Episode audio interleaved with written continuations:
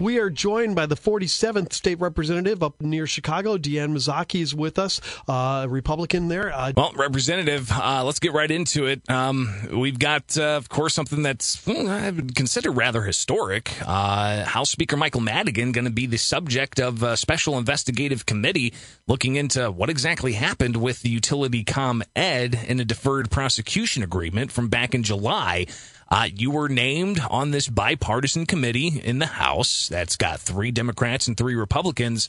And we didn't know last week exactly when the hearing would be, but it was finally scheduled, and now we know it's going to be Thursday here in Springfield.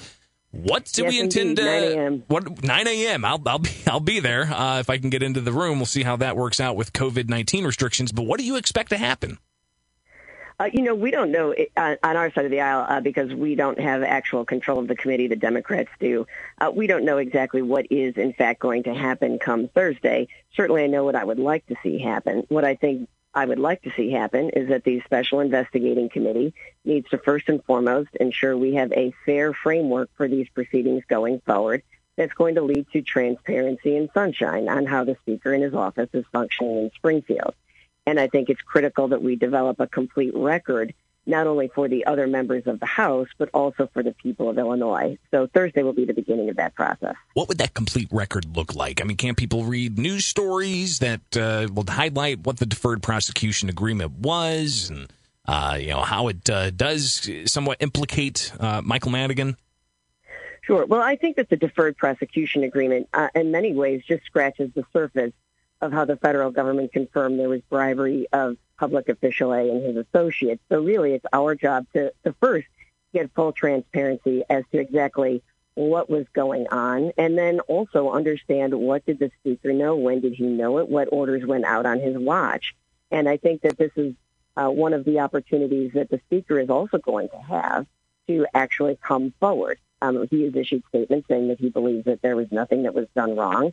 And, if that's his position, that's fine. And I think it's important for the committee to understand why Speaker Madigan thinks that bribery didn't happen, why he thinks conspiracy to bribe him didn't happen, and why he thinks improper efforts to curry favor with him did not happen. And I absolutely look forward to seeing from him and seeing his evidence on that. We're talking with State Representative Deanne Mazzocchi from Elmhurst, and she is one of the 3 Republicans on a committee that's going to be investigating the ComEd Deferred Prosecution Agreement.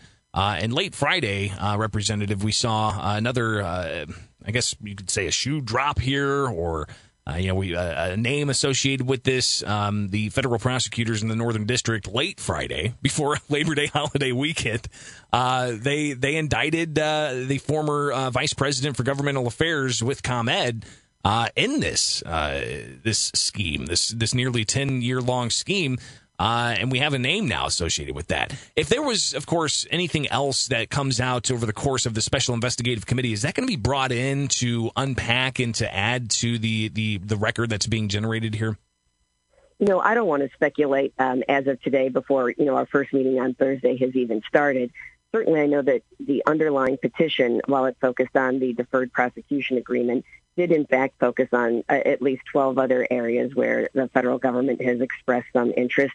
And certainly we need to look at patterns and practices that have been going on in connection with the Speaker's office. Because, again, I think even other Democratic legislators have expressed very real concerns about potential abuse of power that could be going on and even creating the perception that bribery and conspiracy are acceptable in the people's house. That's obviously a very serious problem when it comes to our goal of preserving the integrity of the House.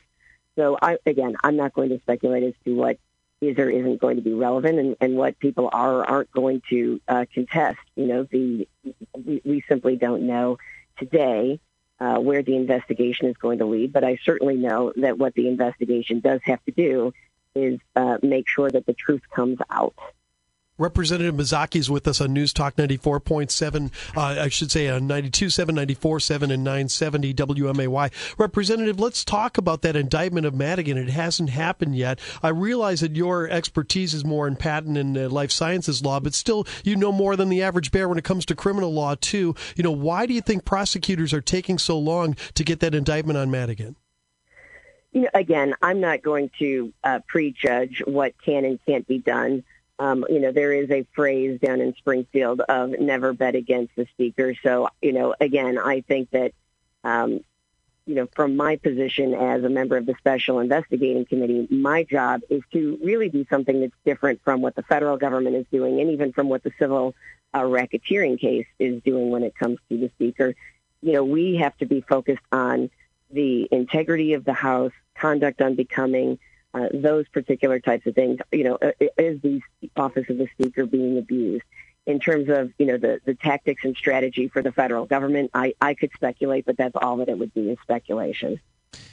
Representative, one of the criticisms I've heard since the ComEd deferred prosecution agreement was revealed back in July was, you know, why hadn't we seen the Special Investigative Committee called for earlier? It's been weeks since that deferred prosecution agreement was there. Can you explain, I guess, the thinking there? What was leadership thinking during those weeks leading up to when last week we finally saw the House Rule 91? You know, nobody knows what House Rule 91 is, but it was finally used to spur on this Special Investigative Committee. Why did it take so long? You know, I'm not going to speculate one way or the other, and certainly that's a question that we can ask the petitioner in this case. And certainly I hope that the framework that Representative Welsh sets up for the Special Investigating Committee is going to allow both sides to present their positions on all of these issues, because I think that is one of the best ways that you can get to the truth of the matter. What I do think, though, certainly a question that I have been asked is, what is it about this deferred prosecution agreement? And I think what is unique about the deferred prosecution agreement is that, you know, there have always been, you know, rumors and allegations that have swirled around with regard to the speaker. You know, this is now an instance where we have at least the federal government and ComEd agreeing that ComEd admitted they tried to bribe the speaker in, you know, public official A. Now, again, the speaker, to my knowledge, has not had the opportunity to have input into those proceedings. So, again, he has maintained his innocence. So that is certainly something that the Special Investigating Committee can and should consider is, what is the speaker's evidence? What is it that he has to say about all of this?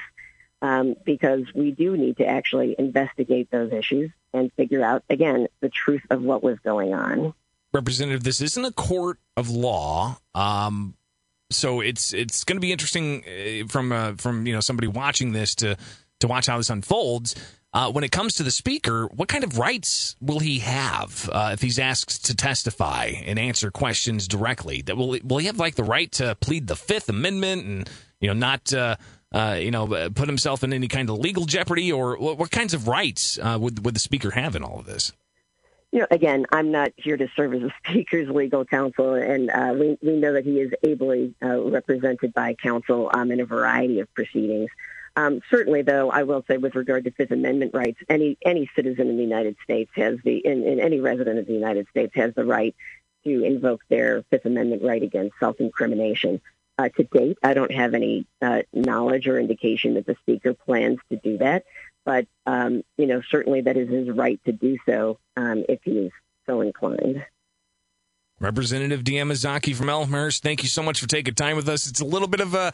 It's real early in the morning to start talking about, you know, procedures and hearings and special investigations and whatnot, but we appreciate you breaking it down for us, and we'll be watching Thursday whenever you guys kick off that first Special Investigative Committee. Exactly. Well, hopefully this time in Springfield we'll actually have the novelty of a committee that will start on time. There you go. 9:00 Thursday at Springfield. Be there. We'll have the Starbucks for you. Representative Mazzocchi, thank you so much for your time. Have a good morning. Thank you so much. Have a great day.